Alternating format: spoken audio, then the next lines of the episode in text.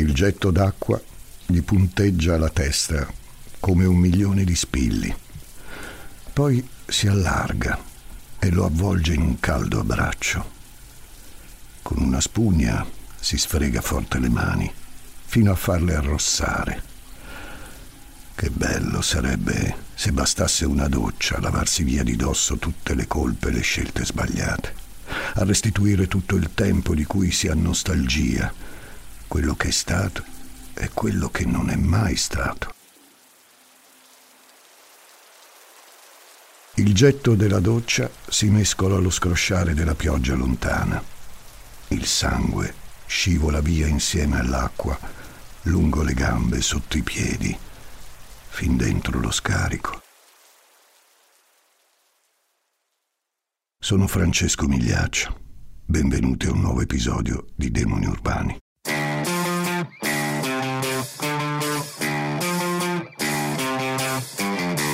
Gli ascoltabili presenta Demoni Urbani, il lato oscuro delle città.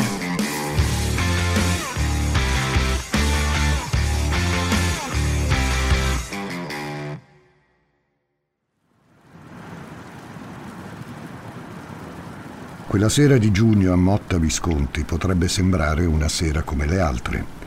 Una macchina avanza adagio nella periferia del paese, sollevando piccoli schizzi d'acqua. La zona è quella che si direbbe dei poeti, per il tema assegnato alle vie. C'è via Montale che incrocia via Pavese per poi diventare via Carducci che a sua volta affianca via Pascoli. Sono tutte villette familiari tutte col giardino, il garage e il cancello. L'auto di cui vi parlo proviene da una casa del genere, in via Giuseppe Ungaretti. Mani ferme sul volante, Carlo Lissi getta uno sguardo allo specchietto retrovisore. Sul sedile dietro la sua nipotina tiene una mano sulla pancia e fa una smorfia di fastidio. Lui la rassicura, dicendole che tra poco saranno a casa. No, decisamente non è una sera come le altre, pensa Carlo. Per prima cosa sua moglie aveva invitato la nipote a cena e pure a dormire. Poi però la ragazzina si è sentita poco bene. Le è venuta la febbre, insomma, morale della favola, si è deciso di riportarla dai suoi. Oltre a questo, più tardi Carlo raggiungerà un suo amico al Barzimè per guardare insieme Inghilterra-Italia, l'esordio della nazionale di Prandelli ai mondiali 2014. Anche questa è una novità, perché in genere le partite se le guarda dal divano di casa propria. Carlo sospira. Ma quando è successo che la sua vita è diventata così mediocre? Mollata la nipote, l'uomo rientra a casa. Sono già le nove passate. La tavola è stata sparecchiata e non ci sono figli nei paraggi. Nel frattempo, l'amico del bar ha pensato bene di dare forfè per la partita. Ecco, un'altra anomalia. Carlo tira fuori il cellulare e cerca il contatto di un amico suo omonimo. Poi gli scrive: Ciao, mi hanno appena paccato per andare allo Zimè. Vale mi ha detto che vengono da te. Posso fare lo sfacciato e aggregarmi a voi? Al piano di sopra, Cristina, sua moglie, sta mettendo a letto i bambini. Sono passati otto anni da quando l'ha conosciuta e ancora si chiede se per lui sia una vita oppure un secondo fa.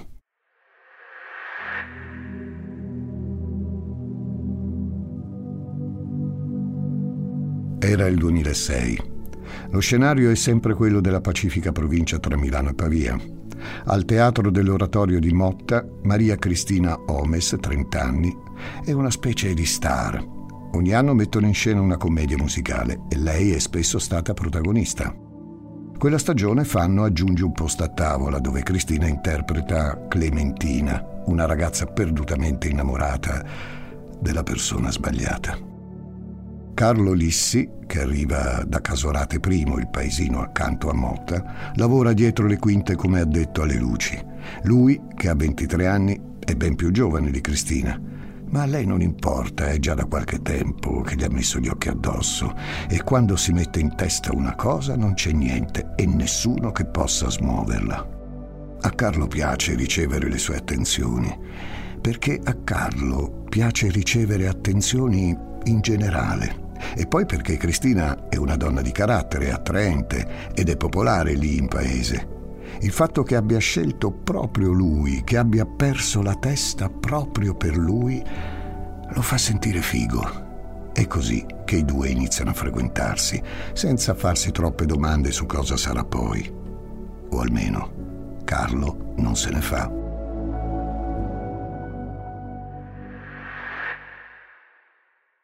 Ed eccoli lì, una vita o forse un secondo dopo, sposati e con due figli, due lavori stabili e una villetta in provincia dove morire. A volte Carlo si chiede cosa sia accaduto nel mezzo. Una sera e a fare lo scemo con gli amici in discoteca e poi, puff, in un batter d'occhio, l'attività più eccitante della giornata è riempire una piscina gonfiabile nel giardinetto di casa. Ma è il dramma della sua generazione, dicono. Quella che vedevano pronta ad arrivare dappertutto e invece non è arrivata da nessuna parte e non è pronta a niente. Di certo non all'età adulta. Se non altro ci sono sempre gli amici. La serata della partita è confermata.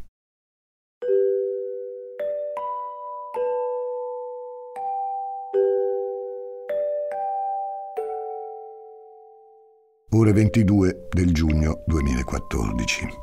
China sul lettone, Cristina rimbocca le coperte al piccolo Gabriele, poi si allontana in punta di piedi. Il rumore della pioggia lo aiuta ad addormentarsi. E finalmente tutta quest'acqua porta qualcosa di buono. Fuori dalla finestra la città è addobbata per il giugno mottese, in vista della festa del patrono San Giovanni Battista, che sarà il 24 giugno. Ma l'acquazzone di questi giorni ha un po' scombinato i programmi, tra le bancarelle zuppe e un concerto rimandato. Pazienza, prima o poi questa maledetta pioggia cesserà e i mottesi avranno la loro festa.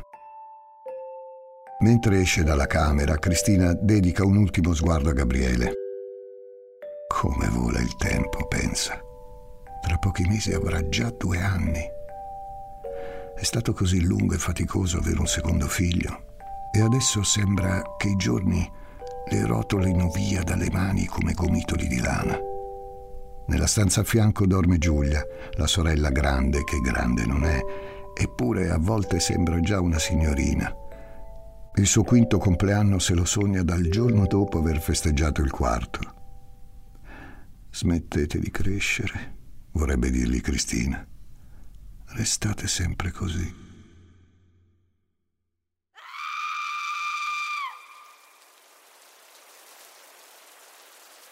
Ore 22.50.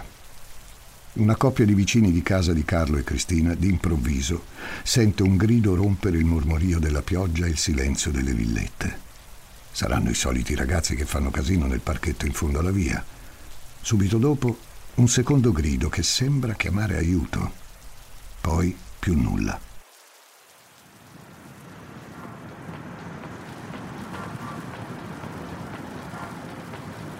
Nel viaggio in auto verso casa del suo amico, Carlo Lissi, come spesso accade, si ritrova a pensare a lei. No, non a sua moglie, a quell'altra donna. In effetti, pensa a lei costantemente, alla sua risata, al suo profumo, a quel guizzo di vita che le balena negli occhi. Carlo non sa come se lo immaginava il suo futuro. Certo è che da tempo sente di non esserne più il protagonista. Con lei, invece, non ci sono certezze e non c'è nulla di scritto. Gli ricorda la spensieratezza di quando era più giovane, la libertà di fregarsene di come sarà domani, di pensare che comunque vada la vita può sempre diventare un'avventura straordinaria. Non c'è spazio per tutto ciò con Cristina, i figli e la villetta in zona poeti. Loro significano fine. L'altra donna invece significa possibilità.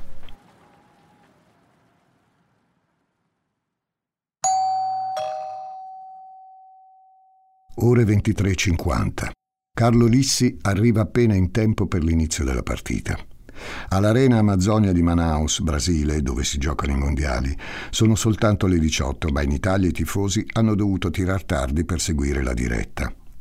C'è il divano, c'è la birra, ci sono gli amici, ci sono il gol di Marchisio al 35 e il gol di Balotelli al 50 Inghilterra 1, Italia 2. Lo scontro si conclude con un successo insperato che lascia i tifosi impazienti di assistere al prossimo. In quella serata dove nulla sembra funzionare come dovrebbe, a casa dell'amico che si chiama come lui Carlo, ogni cosa va nel migliore dei modi. Verso la fine della partita, Lissi manda un messaggio a Cristina. Ciao amo, sei su a guardarla anche te?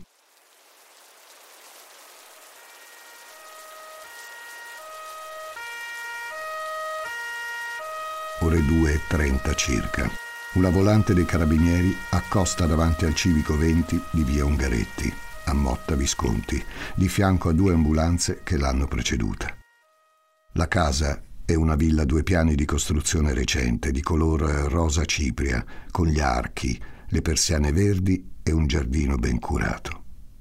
Il giovane maresciallo è il primo a imboccare il vialetto. Mentre si avvicina alla porta d'ingresso, nota una seggiolina di plastica gialla sulla veranda e per un attimo lo assale un senso di nausea. Entrerà in quella casa e farà quello che deve fare perché è il suo lavoro, si dice. Ma nel profondo del cuore spera ancora con tutte le forze di non assistere alla scena che gli hanno descritto al telefono.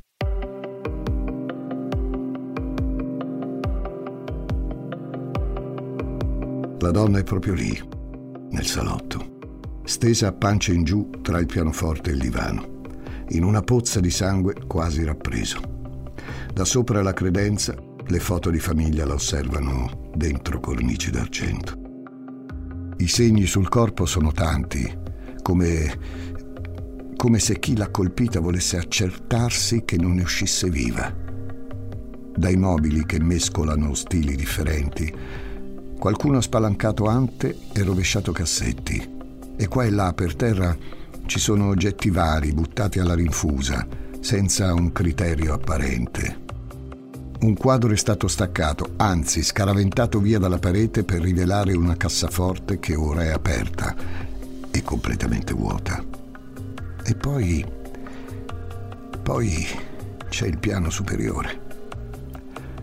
Il carabiniere entra nella prima camera quasi trattenendo il fiato. Gli occhi si posano subito sul letto e un pensiero gli attraversa la mente. Sembra quasi che dorma.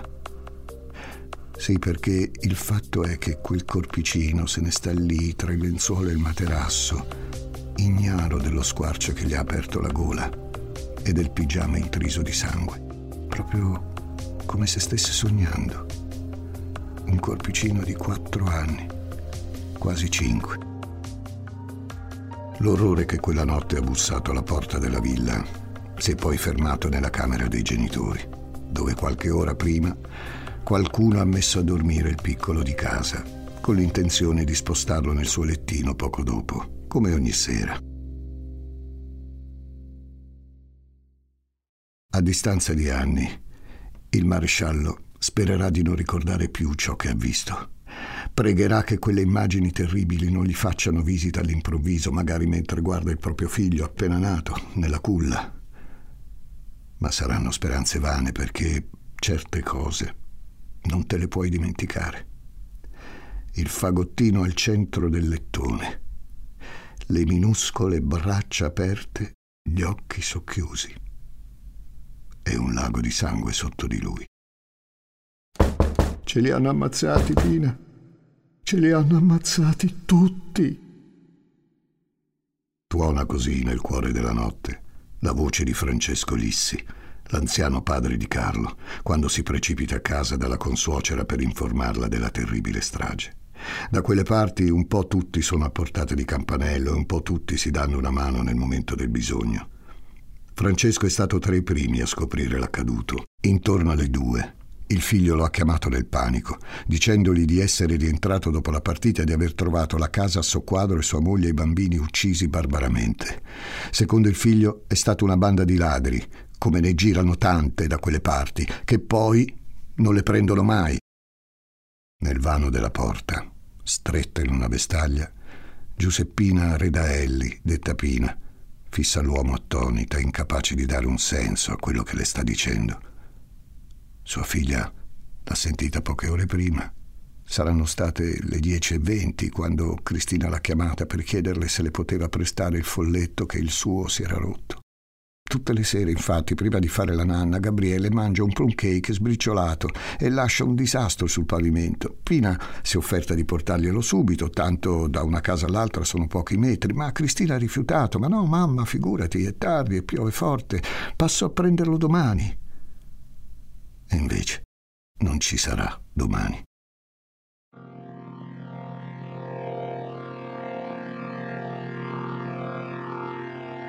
Ore 6.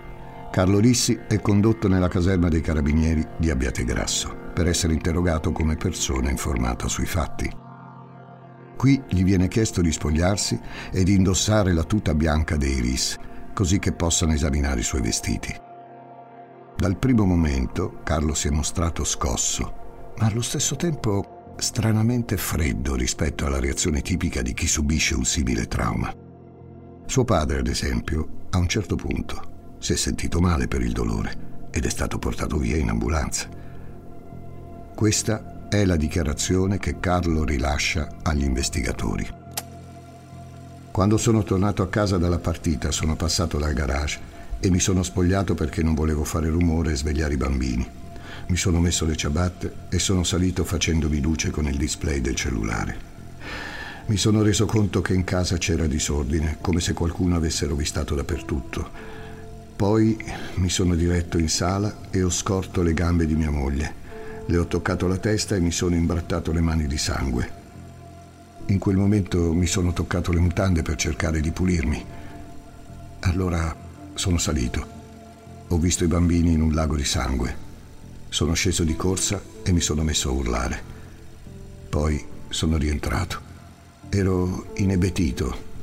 Una vicina mi ha detto che numero fare ho chiamato il 112. Cari amici, questa ovviamente era solo una mia sintesi, ma il resoconto di Carlo è durato ore. Nel frattempo vengono interrogati anche diversi amici e familiari delle vittime e tra gli investigatori inizia a insinuarsi il dubbio. L'omicidio-suicidio è stato scartato immediatamente perché manca l'arma del delitto. Anche l'ipotesi della rapina suggerita da Carlo, però, non sta in piedi. Il disordine dentro casa è posticcio. Sembra più una messa in scena e poi è poco credibile che dei ladri compiano una mattanza simile, uccidendo addirittura due bambini. A mezzogiorno di sabato 14 Carlo Lissi non è ancora uscito dalla caserma e chiede ai carabinieri se possono portargli una pizza coi funghi perché gli è venuta fame. La mangia lì, davanti a loro, come se niente fosse. Poi va a casa a dormire. Nella giornata di domenica gli investigatori insieme ai colleghi della scientifica mettono in fila tutti i dettagli che non tornano. Per prima cosa, Carlo ha dichiarato di aver toccato il corpo della moglie non appena l'ha vista e poi di essere corso ad aprire la porta per chiedere aiuto. Ma la chiazza di sangue è intatta e la maniglia è pulita, così come gli interruttori della luce. Poi c'è la questione della cassaforte che è aperta, ma non presenta alcun segno di effrazione. Carlo e Cristina erano gli unici a conoscere la combinazione. Alla fine, i colloqui con alcuni colleghi di lui mettono in luce un possibile movente. Alle 18 di domenica 15 giugno, Carlo Lissi è richiamato in caserma, stavolta come indagato. Interrogato per ore, di nuovo, Lissi ripete la sua versione, finché gli investigatori non fanno il nome di una donna, quella a cui pensa tutto il tempo, che io, per la discrezione che merita, chiamerò Michela. Allora, per la prima volta, il muro di ghiaccio dell'uomo inizia a incrinarsi. Michela entra nella sua vita pochi mesi prima, quando viene assunta nella sua stessa società di software a Milano. Carlo la nota dal primo istante e inizia a tampinarla. Non ha problemi a farlo alla luce del sole, considerando che in passato ha già avuto un paio di storie con delle colleghe e tutti in ufficio ne sono al corrente. Il desiderio, gli incontri segreti, il pensiero di potersi buttare in qualcosa di indefinito, solamente perché gli va, ecco, tutte queste cose fanno sentire vivo Carlo. Con Michela però è ancora diverso, perché Michela non ci sta. Innanzitutto sta con un altro e sono appena andati a convivere. E poi gli fa notare, pure lui è occupato, anzi addirittura sposato con figli. Carlo dovrebbe essere scoraggiato da questo rifiuto e invece per qualche motivo gli accade esattamente il contrario. La vita che già sentiva stretta inizia a diventare soffocante, perché è la vita di Cristina, non la sua. Tanti anni prima, quando ancora erano fidanzati, c'è stato un momento in cui Carlo ha avuto uno sprazzo di responsabilità e le ha detto che non voleva sposarla. Lei ha dato di matto e se n'è andata di casa. Ma alla fine lui non è stato capace di mantenere la decisione presa ed è tornato sui suoi passi. In seguito ha provato a dividersi in due, padre amorevole a Motta Visconti ed eterno seduttore a Milano. Ma ora non gli basta più. Si convince che le cose sarebbero potute andare diversamente, anzi che a 31 anni potrebbero ancora andare diversamente, se solo non avesse una famiglia. Hey, it's Kaylee Cuoco for Priceline. Ready to go to your happy place for a happy price? Well, why didn't you say so? Just download the Priceline app right now and save up to 60% on hotels. So, whether it's Cousin Kevin's Kazoo concert in Kansas City, go Kevin, or Becky's Bachelorette Bash in Bermuda, you never have to miss a trip ever again. So, download the Priceline app today. Your savings are waiting. Go to your happy place for a happy price. Go to your happy price, Priceline. Ciao, sono Intelligenza Artificiale. Per gli amici AI. Cecilia Zagarrigo mi ha invitato a confrontarmi con Elisa Nicoli, Andrea Grieco, Marco Dixit e tanti altri famosi divulgatori. Gli ruberò il lavoro? Scopritelo ascoltando Intelligenza Reale. Tutto è cominciato sabato sera, prima della partita. Sono le 22.20. Cristina chiude la telefonata con sua madre dopo aver messo a letto Giulia e Gabriele. In salotto Carlo la saluta con un bacio, le stringe un braccio attorno alla vita e le sussurra all'orecchio. Dai, i bambini dormono, divertiamoci un po' io e te. Marito e moglie fanno sesso sul divano. Un'altra piccola anomalia di quella sera, perché non capita più così di frequente. Dopo Cristina si riveste e accende il televisore. Carlo invece indossa solo le mutande e va un momento in cucina. Qui apre un cassetto e prende un coltello di quelli grandi con una lama da 30 centimetri. Poi torna dalla moglie e prima che lei possa vederlo, la blocca e la colpisce alle spalle, puntando la giugulare. Cristina riesce a reagire, persino a urlare chiedendo aiuto. È sua la voce che sentono i vicini intorno alle 22.50. Quando tenta di fuggire, il marito la raggiunge e la ferisce ancora, sempre all'altezza del collo. Sono colpi maldestri di chi sa bene cosa vuole fare, ma non ha idea di come farlo. Cristina ci prova a strappargli il coltello dalla mano destra, ma Carlo la stende con un pugno in piena faccia. Poi affonda di nuovo la lama in tutto sette coltellate. Cristina morirà dissanguata tra le mura di casa propria.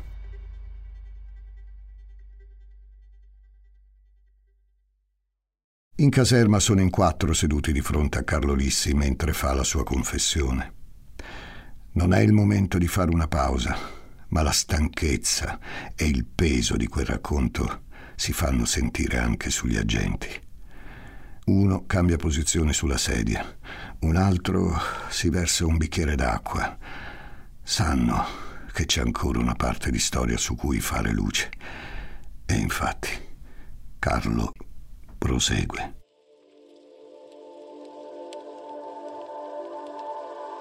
Quando Cristina si accascia a terra, Carlo sale al piano superiore in camera di Giulia. La porta è aperta ma la bambina non ha sentito nulla. Il papà la osserva per un attimo mentre dorme, a pancia in su, e poi la uccide con una coltellata dritta nella gola. Quando estrae la lama, Giulia si gira di lato e così rimane, senza emettere alcun suono. Poi Carlo va nella camera matrimoniale dove ancora dorme Gabriele. Anche lui muore con un unico colpo alla gola e anche lui non si accorge di nulla. A questo punto Lissi, che ha previsto quasi tutto, scende in cantina e lì si fa una doccia per ripulirsi. Per tutto il tempo è rimasto in mutande, proprio per sporcarsi il meno possibile. Dopo la doccia torna al piano di sopra, dove c'è il corpo di Gabriele, e indossa un paio di jeans, una maglietta e un giubbotto. Poi scende e mette a soqquadro la casa per simulare una rapina. Il coltello invece lo getta in un tombino a qualche centinaio di metri da casa, prima di raggiungere gli amici e guardare con loro la partita.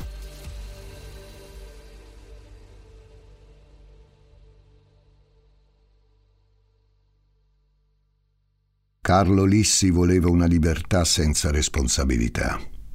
Tra domenica 15 e lunedì 16 l'assassino è tratto in arresto e trasferito al carcere di Pavia. Come la notte precedente, il primo a venire a conoscenza di quanto è accaduto è Francesco Lissi, l'anziano padre, che le ultime ore hanno già messo a durissima prova. Di nuovo l'uomo si reca da Pina e Pierluigia rispettivamente mamma e zia di Cristina. E stavolta, se possibile, ha con sé un fardello ancora più pesante da consegnare. A loro dice che vorrebbe essere morto, anzi che Carlo fosse morto, ma loro gli rispondono ricorda che è sempre tuo figlio e devi stargli vicino.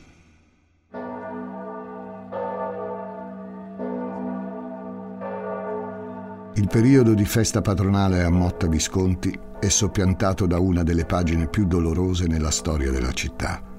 La sera di mercoledì la gente del posto organizza una fiaccolata in ricordo di Cristina, Giulia e Gabriele.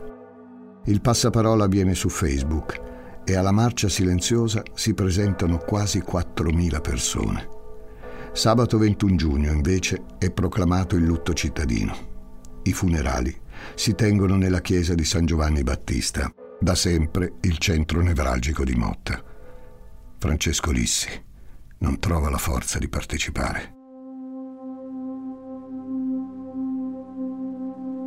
Contro Carlo si costituiscono 12 parti civili e l'accusa chiede il massimo della pena per triplice omicidio. La difesa ottiene che il processo si svolga con rito abbreviato e dispone una perizia psichiatrica ipotizzando la semi-infermità mentale. Di lui si parla molto nei mesi seguenti. Un vicino racconta come Cristina sia sempre stata la parte forte della coppia e Carlo vivesse nella sua ombra. Le amiche di lei lo definiscono una persona con poca personalità, fatta eccezione per quella fissazione per la palestra e in generale per l'apparire sempre al meglio. Diverso è il quadro offerto dai colleghi di lavoro, che descrivono le sue relazioni passate e poi la sua ossessione per Michela, quella donna che lo ha respinto e che rimarrà sempre anonima. A posteriori appare evidente che Carlo si è costruito un film nella sua testa, nel quale l'esistenza Motta Visconti rappresentava l'unico ostacolo alla costruzione di una nuova vita.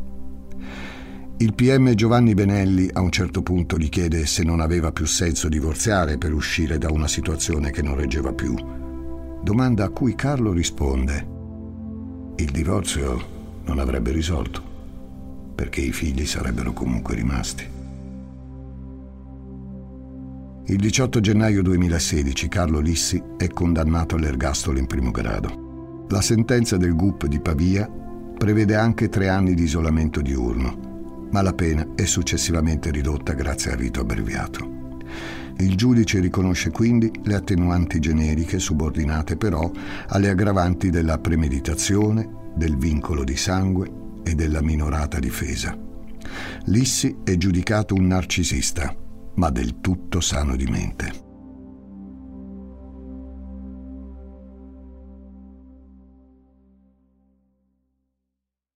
Come prevedibile, la difesa annuncia che farà ricorso in appello.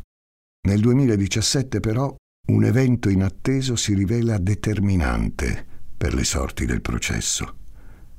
Carlo Lissi scrive una lettera ai giudici in cui afferma Rinuncio all'appello considerando congrua la condanna inflittami in primo grado e scusandomi per la perdita di tempo. L'evento è senza precedenti. Nessuno mai ha rifiutato a priori una revisione di pena, in particolare su una condanna all'ergastolo. I giudici non possono far altro che prenderne atto e rendere esecutiva la sentenza del primo grado. Carlo Lissi passerà il resto della sua vita in carcere e questa è forse la prima decisione libera che abbia mai preso sul proprio futuro.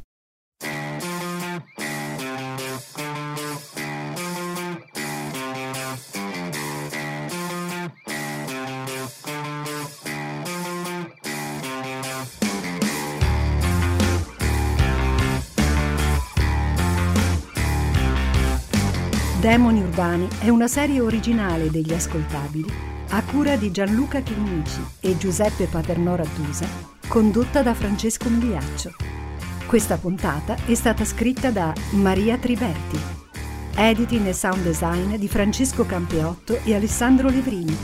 Prodotto da Giacomo Zito e Ilaria Villani in esclusiva per Spotify.